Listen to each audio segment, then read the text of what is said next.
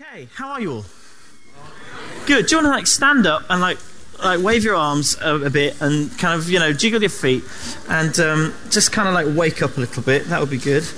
And uh, turn around three times and touch your toes, you know, and if if you can.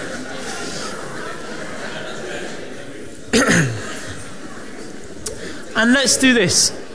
Why don't you do this as well? Actually, stay standing up. Why don't you do this? Stay standing up. And why don't we all just pray for a second? Why don't we ask God to come and speak to us? We've been worshipping Him, His presence is here. Uh, we've been talking and sharing important family news. But Lord, um, I just kind of I want each of us to just pray in our own minds. Come and speak to me now.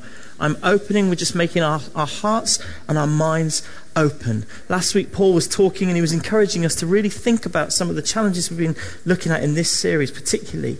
Um, and Lord, I just want to pray that our hearts and our minds are open now to all that you want to say and do. Lord, open the eyes of our hearts. We welcome you here again. We welcome your presence here. We, we welcome your kingdom presence here, and we ask you to speak to us, each of us in our own situation. Challenge us, we pray. In Jesus' name. Amen. Amen. Thank you. So today we are talking about the hope of salvation. And now the word salvation literally means to save or to rescue to be rescued from a dire circumstance, to be saved from something that was, is not going well. I don't know if you saw this story in the press about three weeks ago about a guy in Australia who was digging on his land and his digger uh, fell into the sort of muddy pond. I don't know if you saw this. This guy, Daniel Miller, was 45 and he was driving this three ton excavator at his remote property in Charlotte Bay, which is north of Sydney. And the banks of the small dam he was working on collapsed and the vehicle toppled into the mud. That's not such a bad thing, except that Mr. Miller was trapped in the mud with the weight of the excavator on his back and the boggy ground beneath him slowly slipping away. If you look here, you can see him. There's his head. Can you see it? With his nose just above the, the, the water, the mud and he had to arch his back in a yoga pose in order to keep his nose above the water in, in, order that he could keep breathing and occasionally get his mouth out so he could yell for help. I heard an interview with this guy on the radio. This happened around midday, and because he was so where he lived was so remote, he knew that he wouldn't be missed until at least the school pickup time around three o'clock in the afternoon. He knew that he was supposed to go pick his kids up, and if he didn't arrive, then somebody would start to think what's gone on and start to raise the alarm. And so he knew that he was basically going to be there at least three hours, if not more. He then said, he said, and if that doesn't work, my daughter will need picking up at five or six o'clock, and they'll definitely miss me by then. Right? So there he is in the water, basically just surviving and staying alive and every now and then shouting out for help. Um, and he said around, it was around three o'clock or so that his neighbour drove past and he was able to shout and raise the alarm. He said, I was trapped. I had to keep my head up above the water by using my arms. He said, I guess it was the yoga position that saved my life, that and the will to live. His wife said it was literally sheer mental strength and determination to survive that got him through until the emergency services could come and pull him out. And here are some pictures of what the actual rescue looked like. And there he is, having finally been pulled out of the water. This is a story of salvation. I hope you agree. This guy was helpless. I mean, there was nothing he could have done. Every time he moved, or tried to move to get himself out. The mud, he, the mud just went, he just kept going down in the mud, and the excavator just kept sinking down in the mud on top of him. If nothing or no one had come along in time, that guy would have drowned in the mud. It reminds me of a verse in the Bible, Psalm 40. Do you know Psalm 40? It goes, uh, I waited patiently for the Lord. He turned to me and heard my cry. He lifted me out of the slimy pit, out of the mud and mire. It's a picture of what God does for each of us. He lifts us out of a place that we could not literally get ourselves out of and sets my feet on a rock and gives me a firm place to stand and puts a new song in my mouth, a hymn of praise to our God. This is actually one of my favourite psalms. It's been immortalised at least twice in different songs that I really like. One of them is the song 40 by U2, uh, which, if you're an early U2 fan, you'll know because people used to sing it at the end of all their gigs. How long to sing their song? Um, and also, perhaps even more coolly, um, taste, for those of you tastemakers, you'll remember this 1989 hit by Van Morrison and Cliff Richard uh, called Whenever God Shines His Light on Me. Uh, you don't remember that? No. Okay. Fantastic song. I mean, the, the, the, decor and the fashion's a bit, a bit leaves a bit to be desired. But um, there's a line in that song which I love, which is straight out of Psalm 40. He'll lift you up, he'll turn you around, he'll set your feet back on higher ground. And for me, I've always been a believer in God. I can't remember a time when I didn't believe, but I, there have been times in my life when, boy, have I been drifting and floundering and in a bit of a mess far from God, lacking direction, making choices that just weren't good choices. And this psalm, this song has a real resonance for me personally. I once had to give my testimony in a small group many years ago, and I played this song, and I said, This is the song that describes what God has done for me. He shines his light on me, he lifts me up, he turns me around, he sets my feet on solid ground. And maybe that describes your, your experience too, many of you. Um, Without God's intervention, we are helpless and hopeless and floundering and looking for meaning and purpose in our lives. And God has answers for that. He has answers for that. For me, I had to make a decision about what kind of story I was going to live in. There we go. Oh, I've missed one. So sorry. My apologies. I had to make a decision about whose story I was going to live in, whether it was my story or whether it's his story. Many of you have faced that choice. Maybe you're facing that choice today. I'm here to tell you that God is a God of rescue and God is a God of transformation. And when we reach an arm up to Him, He gladly reaches down and starts to pull us out of whatever muddy pit or sticky situation we find ourselves in. He is waiting for that opportunity. Who knows that to be true in their own life? How many of us have experienced that for ourselves? That's great. And it's not just a one off deal either. I mean, every day we have to make a choice to fully live in the story that God has for us.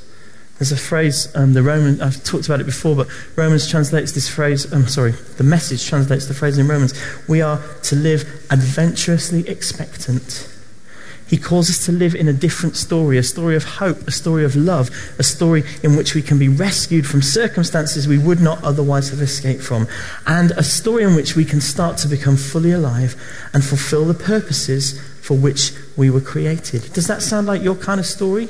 It sounds like the story I want to live. More than anything, I want to do and be all that God has for me. I want to fully live out that story that He's laid out for me. So I'll never tire of that song, and I love that psalm because he's redeemed my life from the pit and he's transformed and given me purpose for living. And salvation in Bible terms is never, sorry, if you feel that today in some way you are stuck, I'm here to tell you the truth is that God will rescue and can rescue. But salvation in the terms of the Bible is never just about what we've been saved from. It's about what we've been saved for. Oh, that got silence. It's never about what we've been just saved from, it's about what we've been saved for. Psalm 40 says he puts our feet on solid ground so that what? What did it say next? It said, so that many will see and fear him and put their trust in the Lord. He offers purpose and meaning for our lives. There is a reason for our rescue. We are saved to make a difference. In that interview, that Aussie guy, I mean, he was a pretty tough guy. He was quite physically tough and he was quite mentally strong. He did not say, Well, I just decided I wasn't going to avoid. I, I, he, what he didn't say in the interview was, I was just scared of a muddy, suffocating death. He didn't say that at all. He said, I thought about my wife, I thought about my young kids living the rest of their lives without me, finding me dead in a bog, and I decided that that's not going to happen today. Not at least without a very big fight. I've got a life to live. He was saved not from something, but for something. We are rescued for a reason. We are saved so that we can live a bigger story. That's what we've been reflecting on through this whole series. What is the story that we're living? What is the hope to which we are called? This is the journey we've been on, and we're on the fifth one, hope of salvation. And next week we'll close up with surprise with um, hope for the church. But in this series, we've been attempting to answer the question: What is it that Christians have? What hope do Christians have in their future for their future? And what I want to do now is just, before I get onto the content of today, I want to summarize kind of where we've got to, because it's been a bit of a journey, and we had a little gap for Duncan to come and share, and Paul spoke last week um, brilliantly. And I just kind of, when I think about the narrative that this book takes us on, that this writer, Tom Wright, uh, takes us on as he goes through the Bible, I mean, for some people, it's it's a, it, these are really radical ideas. They're quite challenging. Um, I, have loved it, actually. I've loved studying this. I've, for those of you who, as an aside, for those of you who have uh, read or who know about kind of the theological standpoint from where the vineyard came in the last 30, 40 years, which was what we call kingdom theology, I feel like what Tom Wright does is he goes underneath that, digs out a massive, great foundation, and then just puts in a whole load more solid material from the Bible and says, you know what you believe? Well, this is some even more and even deeper reasons why you believe this. For me, I found it absolutely life giving. Anyway, to summarize where we've got to with all of this, um, just, a few, just a few points. When we look into the future from a Christian perspective, contrary to what many people would think, there is a wonderful and incredible hope for this world that God's big story, as told through the Bible, is about a loving Father who wants relationships with all people and about the lengths he will go to for that. That the world is not doomed, but that God will come one day and completely restore and renew his creation, which includes all of his people. That's us. That when he comes back, God will judge the world with righteousness and justice. He will bring his kingdom rule to bear on this messed up planet that we're in that he promises to come and put things right once and for all. That the physical bodily resurrection of Jesus from the dead is not just a nice story, but a fact of history in the light of overwhelming evidence with earth shattering consequences. That Jesus' resurrection proves not only God's intention to restore the world, but it proves his ability to restore the world, to reverse the effects of death and decay, a glorious foretaste of the future. We've looked at how, contrary to popular opinion, heaven is not some place in the clouds far, far away, but it's an alternative space or parallel dimension where God dwells, which is close enough to overlap with earth at different times and places in history. And in our present lifetime, I stuck this um, video on my Facebook with thanks to Will Law, who put, me onto it. Um, I'll stick it on the church Facebook again if you haven't seen it. It's a brilliant little cartoon description of heaven and earth from a, some brilliant guys, um, theologians called the Bible Project. I just grabbed a few um, slides from it. Um, so that Jesus announced, where am I? So sorry, got excited. Um, through uh, yes, an alternative space, so that, that heaven is close enough to earth so that it overlaps at different times, that the kingdom of heaven, or you could say the kingdom of God, because the phrases are interchangeable in the Bible, represents God's rule and reign over all creation, his power and love and grace manifest in the hearts and lives of his people. That this started in Jesus. This started with Jesus. He announced the kingdom of heaven is at hand. It's near. And he instructed his followers to pray for it to be more fully realized here on earth. He said, Your kingdom come on earth as it is in heaven. Every time you pray, pray this. And then that throughout his ministry, Jesus not only preached that message, but demonstrated its reality through works of healing and deliverance and raising people from the dead. We are talking recreation, we are talking restoration. And it doesn't stop there. This story continues that those who follow Jesus are called to do the same. So, in the same way as Jesus fills that overlapping space, now the kingdom of heaven breaks out all around him, him and his people. We are called to be carriers of his divine presence, the kingdom of heaven on earth, bringers of hope and life into every situation and circumstance. And that when we die, Jesus will not, as in some popular opinions believe, be coming to spirit us away to heaven, to escape the world and live for eternity in some faraway galaxy with not a care in the world for what's going on down here. No, no, no. That's not the focus. This is the focus. What Jesus is doing here on earth. And that according to the Bible, after a period of peaceful rest, as Jesus comes to complete his mission, and here's perhaps something that's a little bit controversial for some, we will be physically, bodily resurrected. That's what Paul talks about in the Bible. In the same way Jesus was. So that we can live out eternity in this glorious new heaven and this new, this new heaven and earth combined reality so that we can live that out, living in resurrection bodies, not our present bodies, which are ultimately powerless against illness and injury and decay and death, but in our future bodies, which might look something like our present bodies, we don't really know, but which are animated by God's energizing breath of new life. It's not so much life after death, it's life after life after death. Do you get me? Now, I don't know about you if that baffles you or excites you, but it really excites me. And if you believe all of this, which I think I pretty much do, then it affects the way that, the, that how we think about this idea of salvation. Because there's a common view among Western Christians that salvation is all about just fixing my relationship with God in the now and then going home to find God and think all about how it's going to be finding peace in the future. And that's the sum total of salvation. That's what many Christians believe, and it's what many non Christians assume that Christians believe. And I don't have time to go into how it is that those ideas have taken shape in our culture, but it doesn't represent the New Testament, the whole of the sense of the New Testament, and it doesn't represent what the early church believed either. We have been saved for a purpose, we have been rescued for a reason. I want to look at three Bible passages, and I've got them up on here, although you might want to look them up in your own Bible or on your phone just to check that what I've put here is right and correct, because I wouldn't do that sort of thing to you, would I? But um, the first one I want to look at is Romans chapter 8 and verses 19 to, there you go, not just life after death, life after life after death. But also, as we'll find out, about life before death.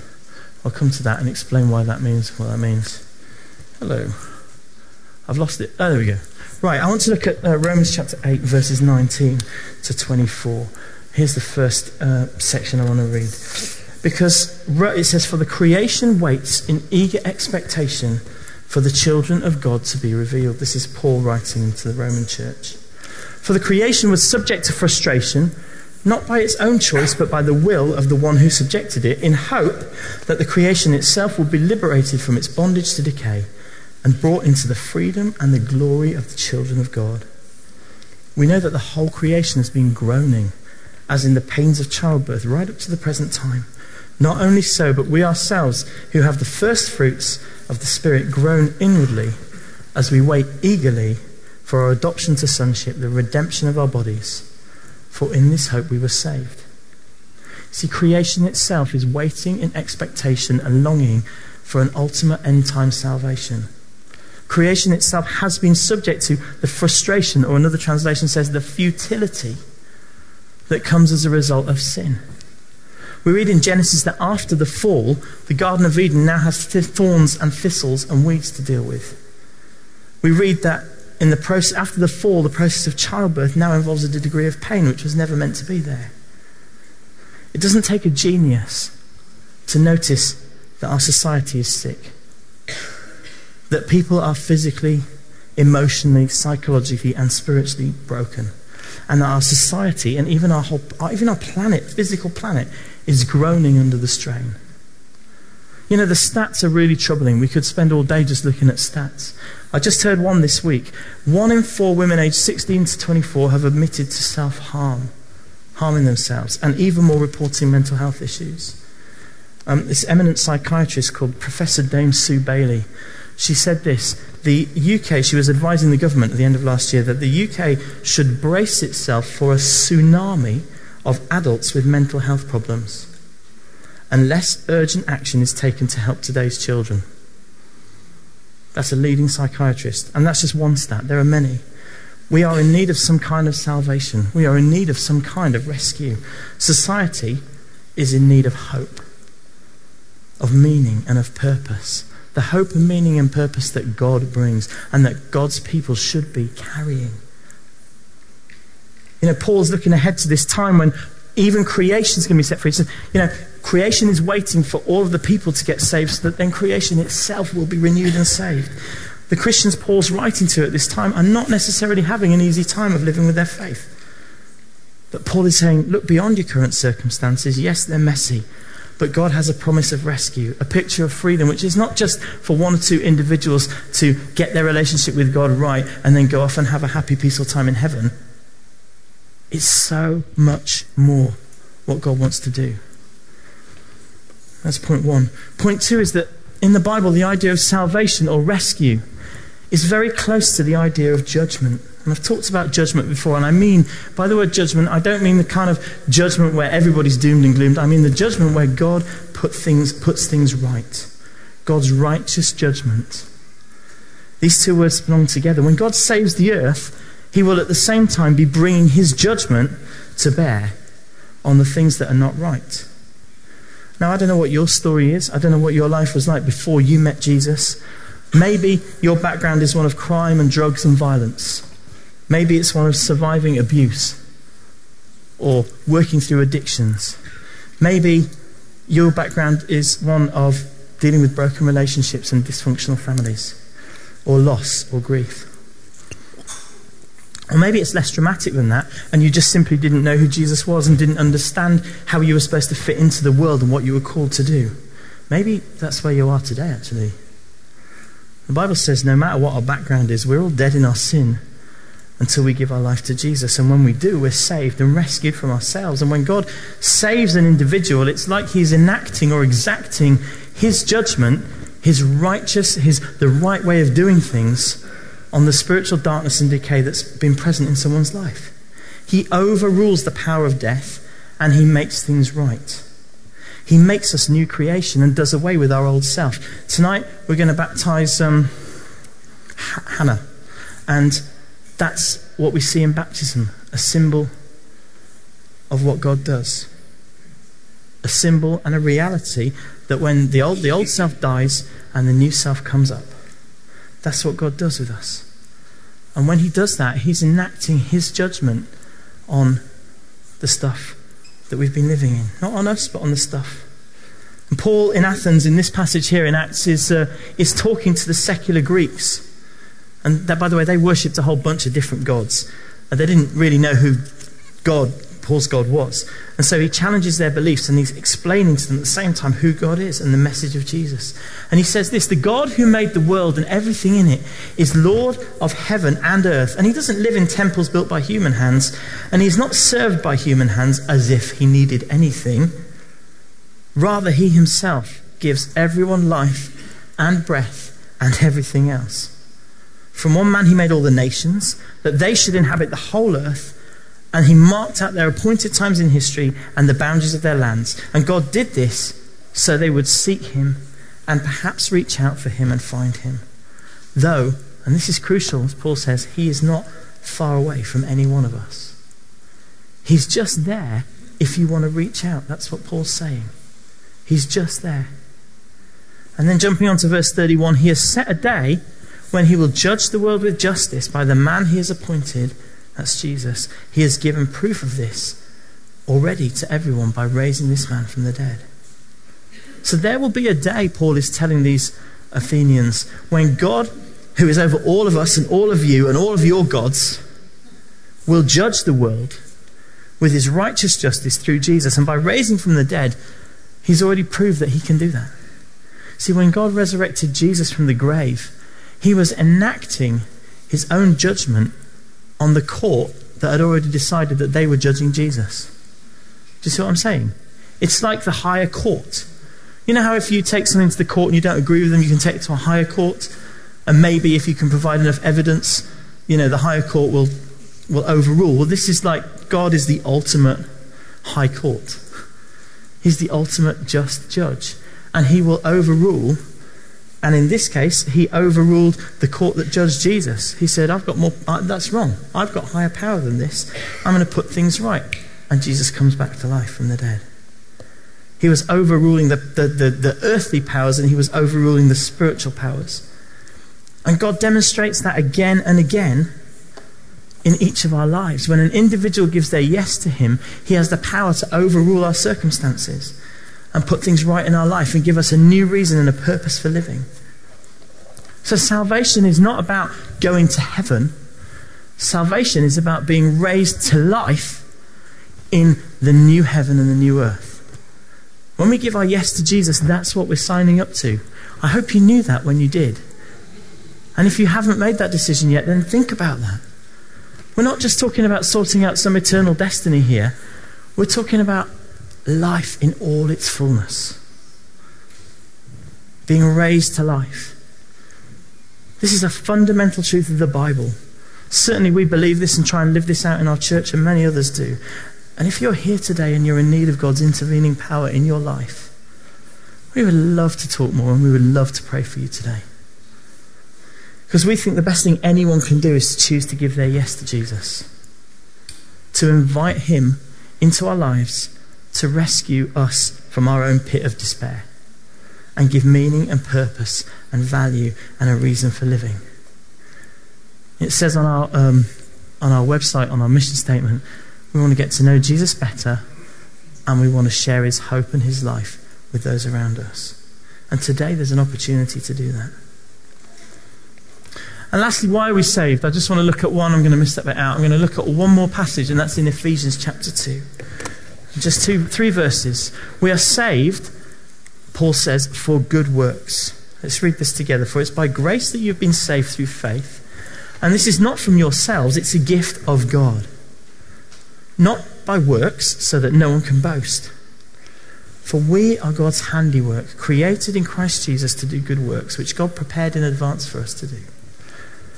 That word handiwork, it could be translated as his workmanship. We are the products of his creative energy. We are the products of his creativity. You could read that as we are God's product. We are God's fabric. We are God's design. We are God's creativity. We are His brand new building. We are His brand new song. We are His poem. We are His book, His story, His symphony.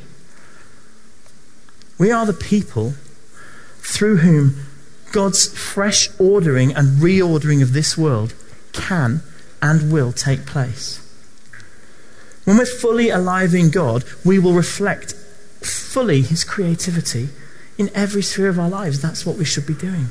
We should be planting gardens and building new things and establishing new teams and creating new communities and finding new funding streams and writing songs and poems and creating art and drama and dance and rhythm of music. We should be designing new solutions. We should be inventing new creation, uh, equations and inventing new machines and bringing the creativity of the Creator to bear on every aspect of our lives. Sometimes people say Christians are boring and all they do is make everyone else believe their funny ideas. Well, if Christians actually got a grip on why we've been saved and who we really are, then, and we actually started to act on that, then the world around us will and does come alive as we make new things happen. New possibilities, new dreams, sharing love and hope and joy. Our, God, our good works don't save us. That's what that says. We're saved by God's grace. These good works that we do, that isn't what saves us. We're saved anyway, but we're saved to do these good works, to do for a purpose, to make a difference. Does that make sense? Last week, Paul um, talked, not the Apostle Paul, but little Paul here. I, say it because he usually sits around here, but you know what I mean. Sorry, Katie. He's a big man in the kingdom. Um, last week, Paul talked about the second coming of Jesus and how sometimes some of that, sometimes that subject stirs up a bit of fear around us. There's a popular slogan from the USA. I don't know if this is if you've seen this before, but it sums it up for many. I don't know if you've seen that on a bumper sticker or anything like that. Um, you know, Jesus is coming. Look busy. The truth is, we aren't supposed to look busy as if we're trying to impress the boss or something. Like, I've told you about my fitness classes I do, you know, every now and then. You know, you get told to do these things, and I, I bet you, I don't know if it's just me, but there are some of us, and we're doing our exercises, and then when the, when the uh, class leader turns and walks our way, we start doing them more. you, you, do you know what I mean?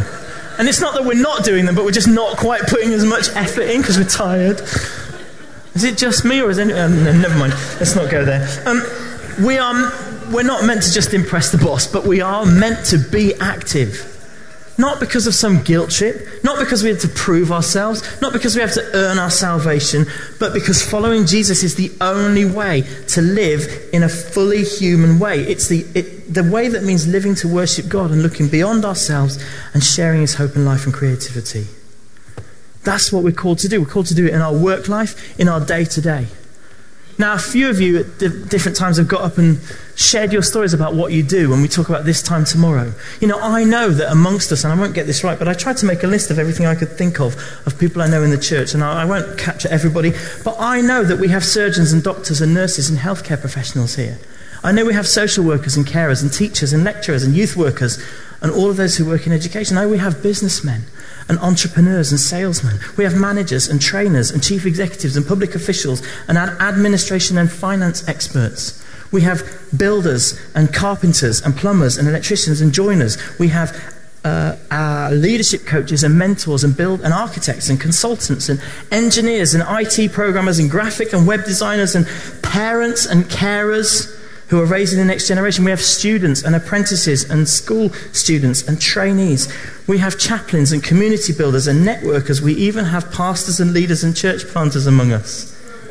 You know? And whatever sector that we are in, God has purposes for us to be fulfilled, good works to do to reflect His society in which we can make a difference. We have been saved for a purpose, created, no, rescued for a reason. Maybe it's our family as husbands or wives or sons or daughters, mums or dads, aunties or uncles, godparents, family friends. What does it look like to fully live out God's purposes in all of these relationships that we're in, to fully express His kingdom? As a church community, many of us are involved in small groups and teams and activities, life groups. There's a reason we call our life groups life groups. A guy called Lesslie Newbigin said of the church, the local church is a signpost, a foretaste, and an instrument of the kingdom of God. So, whatever you do, whether it's in this community or in your community or wherever you are, we're called to live this thing out. Christian Aid have a slogan We believe in life before death. Salvation is not just about life after death. Biblically, it's about life after life after death and it's also very, very much about life before death. And the question today is if you've been saved, do you know why you were saved? And what are we doing with that? And if that's, a, if that's something that you can't answer yet, if you're here going, I don't know if I have been saved, I don't know if I have chosen to follow Jesus, then today's a great day to make that decision. Why don't we stand together?